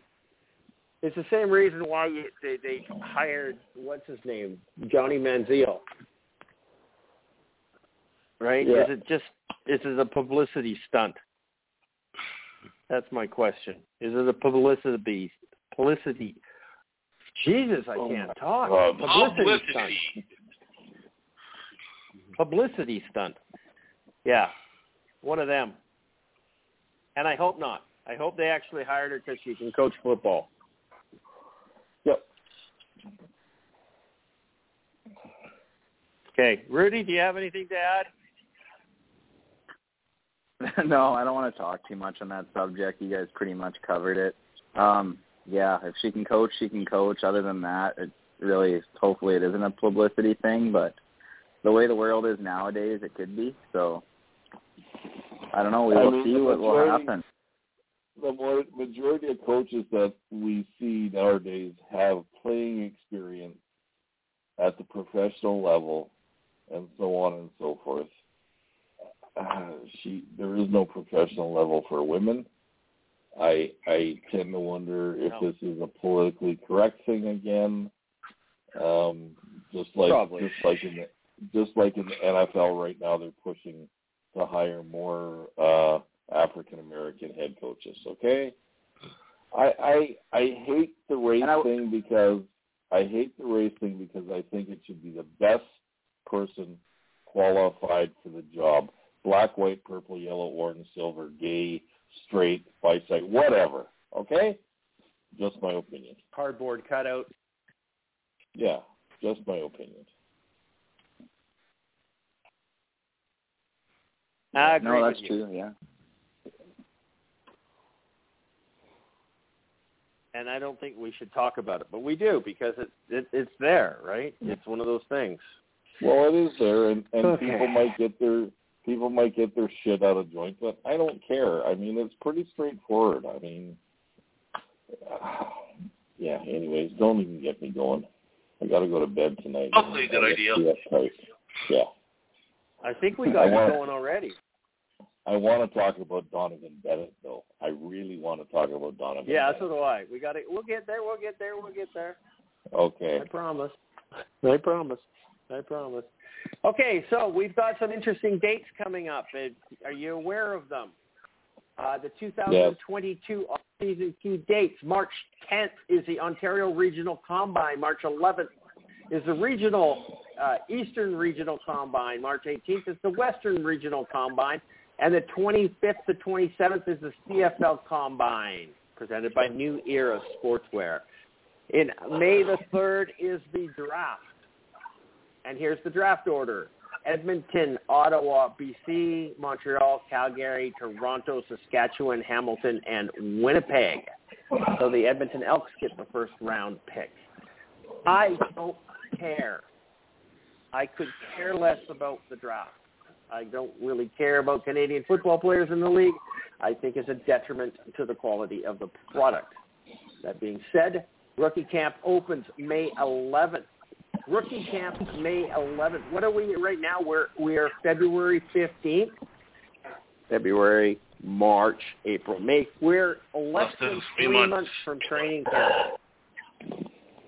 Amazing. I figured out Okay. this morning. So What's that? What's that? I think it's like 74 days. That's what I figured out this morning. So Okay, so CFL roster reduces to 85 players on the 14th of March. Training camp opens on the 15th. Roster is reduced to 75 on May 17th. First preseason game is May 23. End of training camp is June 4th, with the first regular season game June 9th. Those are the important dates for the remaining of this off season. During that period of time, Let's Talk CFL podcast will be on every night on every Wednesday night. Yay for the good guys. Okay. Moving on from that, there's nothing really to talk about there. Uh, Edmonton Elks and the University of Alberta Golden Bears have partnered to showcase their games together at Commonwealth Stadium on Saturday, October 15th. This is something more teams should explore to help grow the game of football in Canada. What the hell did they do? What do you mean? I don't know. What did they do? I didn't see this article. Um, Well, they're basically Oh, they're doing a doing double a double header? header, back day. to back. Yes. Call it the Well, university game first, and then the uh, the elk game right after. ah, okay. Can they somebody actually sit deep? in the stadium through six hours of football? I could. Well, could Yeah, I know you. I know you could. And and and if it was if they did that in Calgary, I would be there every time. I really would be. You'd watch the Dinos and then the Stamps. Watch the Dinos Yeah. and the Stamps. Uh, in, Absolutely. in BC, it would be the t- Thunderbirds and then the Lions. Uh, Charles, what's your thoughts on that? Would you do it? I? You know what? I'd probably do it. I remember one time I sat through three baseball games in one day. I could do two football games.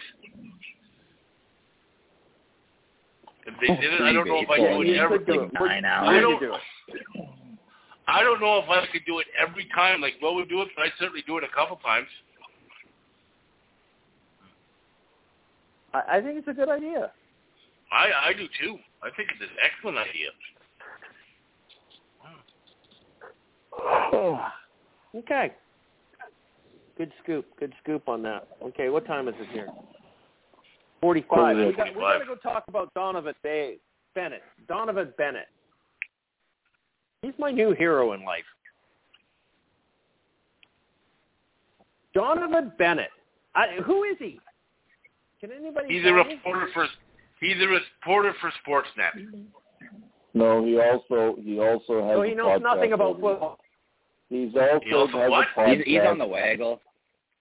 He, he does Okay. the waggle. Go ahead, Will. He took over. He took over from uh, what's his face? Davis Sanchez. Yes, and now Davis Sanchez. Him and Davis Sanchez used to be on it together, and now Davis Sanchez is gone, and Donnovan Bennett. The podcast fucking sucks since he took it over. It Yeah, was my it Okay, was my official pod. favorite. It was my favorite podcast to listen to, and now it sucks. Okay. Okay. Yep. Okay. And it's Well, I sponsored actually by the CFL. Yes, it is. Okay. So And they don't- his his they haven't- thing says for the first for the first time in my adult life, the CFL Eastern Division, top to bottom, is better on paper than the West. And I don't. Hello. He just dropped. He just dropped off. Did he? Yep. Yeah, he cut out. Take it away, Charles. Okay, so uh, so basically, he was kind of in the middle of the of uh, what he was saying there, the the tweet that Donnovan Bennett put out. So I'll just kind of go back and I will find it first. Did I see? I- I- I- I got- uh, They kicked What? me out. oh, you're there back. you are. Blog Oh, he's Talk back. kicked me out. Must have been something you said. Must have been. They might freeze my Yeah. bank account. Maybe. You're on Pierre Junior's hit 'Cause list. I- I- he's not Pierre Junior. He's Fidel Junior. he's that he's Okay. that whore's mother or son. Oh, did I say that? Sorry. Yeah, Ma- Maggie's a whore. Okay, we're good. Okay, so so we're we're gone back over this again. I, I I don't know where I disappeared, but for the first time in at my adult life, the Eastern Division, top to bottom, is better than the West, and I don't think it's close. He's a fucking moron. My thoughts I, exactly. I, I'm sorry. I don't. I don't know how else to say it. I. I don't like the Edmonton Elks, and I don't like the Saskatchewan Roughriders. I don't think they're going to be very good teams, but I think they're both better than most of the Eastern teams. Still, But if you think about it, now let's think about this for a minute. Let's give this some legs. Who's got the better No. quarterbacks? The East? No, no. Who's got better quarterbacks? The East or the West? who have they got in the East? Vernon Adams, Trevor Harris, Matt Nichols, Bethel Thomas, Jeremiah Tom Masoli, Evans. Dane Evans. Masoli, Dane I said Masoli already. Oh, Uh, Dane Evans. McLeod Bethel Thompson. Yeah, I said him. Okay. So no, and, and in the in the West, we've got what? Nick Arbuckle, Bo. Bo. Bo, Zach, Cody, Oh, I forgot about Zach, Cody, and the Canadian guy in BC, and Fajardo. Jake, Jake Maier. No, that's your guy. Right, Um, Nathan Rourke. right. So I don't I don't like Cody Fajardo. I, I'm not a fan of Cody Fajardo. I think he's better than any of the quarterbacks in the Eastern Division. I don't, but Oh, I do. Who, who's No. better than him? Who's Dane better Dane than him? Evans. Dane Evans is better than him. Ah, I don't know. I don't know. Yeah, I don't know. for sure. Dane Evans I was know. better than a I- lot of I- guys last year. Dane Evans was better than Bo last year, for fuck's sake. Well, shit, that's not hard to do. Yeah, I know. I was giving you, I was giving you ammunition there, Christopher, just to make you feel better. just just wasn't. That's just not fucking hard to do. Okay.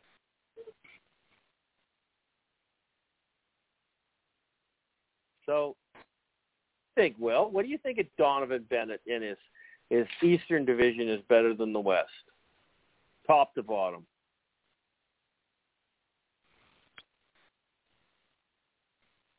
I think he's smoking something. No, I think he's smoking something. To be honest with you, but I mean, ever to say the Eastern Division is better than the West Division is ridiculous.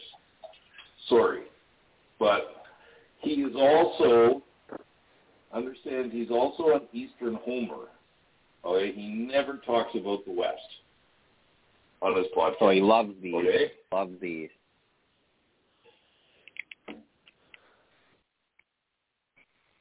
So then we I- shouldn't be putting any stock into this guy. Well, yeah, that's the biggest reason I don't like him. He never ever talks about the West on the podcast. It's like they don't even exist Yeah, as far as. I'm concerned. So, you know, lo- Yeah, he, he loves talking about Toronto and Hamilton ninety percent of yes, the time. Yes, he does. Yes, he does. And he did say big on paper, but still, e- even on paper, I don't think they're better than the West. Like, you look at look at Calgary and Winnipeg. like,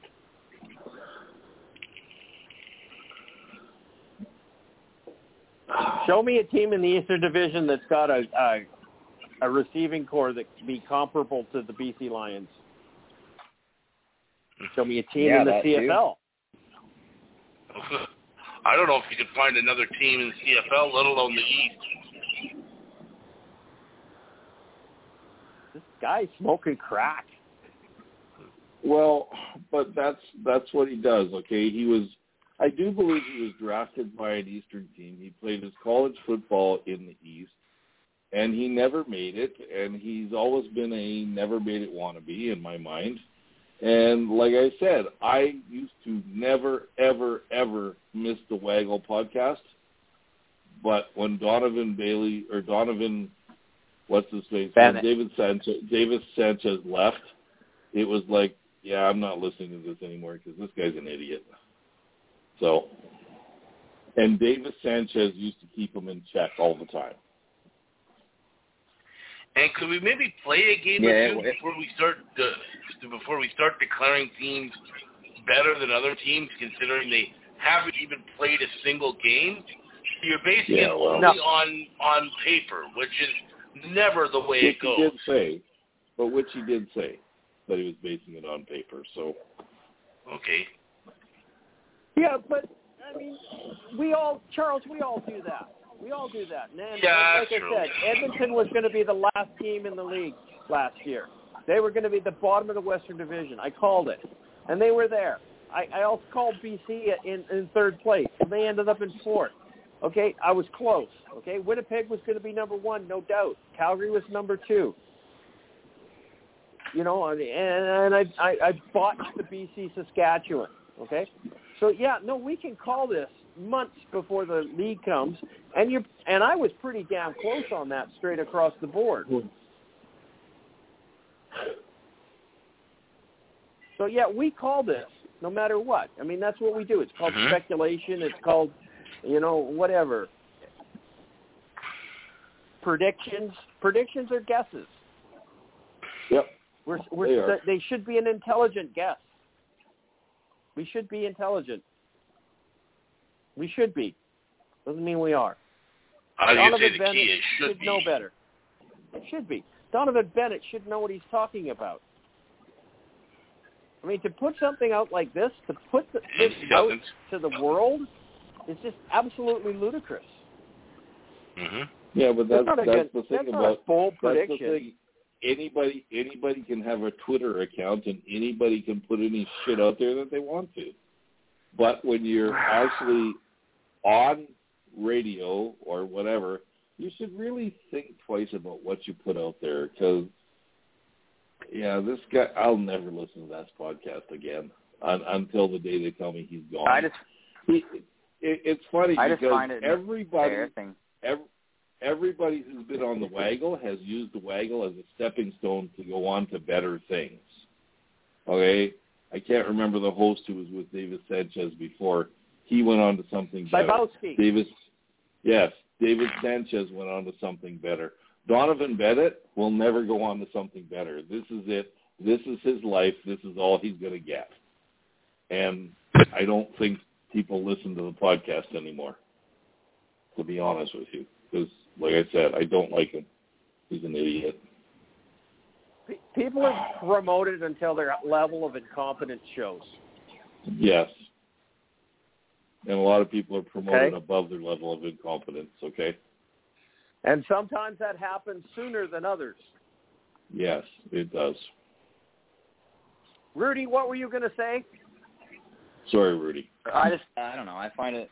I, no, it's fine. I find it embarrassing because he half-ass represents the CFL. Like the Waggle podcast is the CFL's podcast, and you got a clown on like that on there who's representing the league. Like think of think of it like this. Think of it like you say you have Americans that listen to that podcast, which I doubt many do. But if you're taking CFL info from this guy with and you're fully believing it all, a lot of what he has to say isn't actually fact. Anyway, that's all I got to say on him. I think he's a goof. Well, there was one time, William, that you said that the best podcast out there was the Waggle, and they were better than us. Are we now a better Yeah. podcast than the Waggle? So we're the number one podcast in the, in the CFL right now. You, you, you know me? what? Because because I've never been into self promotion, I've always believed that we're the best podcast in the CFL. Okay, hands down, bar none. We're it. Sorry, and it's only because it's only because of the people on the podcast, and and you know, there's there's Christopher and there's Will who say whatever they want to. there's Charles. There's Charles, probably who's a nice guy. There's Charles, who's a nice guy. Okay, and Yeah. then there's Chris Lutella, who seems to have a lot of information, and he's pretty straightforward, and he's a pretty good guy. And I and, Lots and now experience. now right, and now we get Mr. Peterson on here, and let's see where it goes from here, man. Okay, like hey, Okay. and I and I'll, mean, I'll tell you where I'll tell you where it goes from here, William. This has been Yes. Let's Talk CFL podcast episode number 474. Uh, I'm your host, Christopher Jones, coming from Merritt, British Columbia, and we're going to shut this show down because we're running out of time. Sorry, Will, but we're Okay. running out of time. There's 50 seconds left in the show, and Charles, say goodnight. Good night, folks. Thanks for listening. We're a day early this this year, uh, week. We'll talk to you next week. Okay. Rudy, go ahead. fast. Nate, thanks for listening, and we'll see you guys next week. Thanks for coming on the show, buddy. You, you weren't terrible. Thanks. Was that a compliment? Oh my God. Anyway, Good night, everybody. Will, say good night, And, remember, Christopher and Will are just going to get older and crustier as we go along. And go out, True story.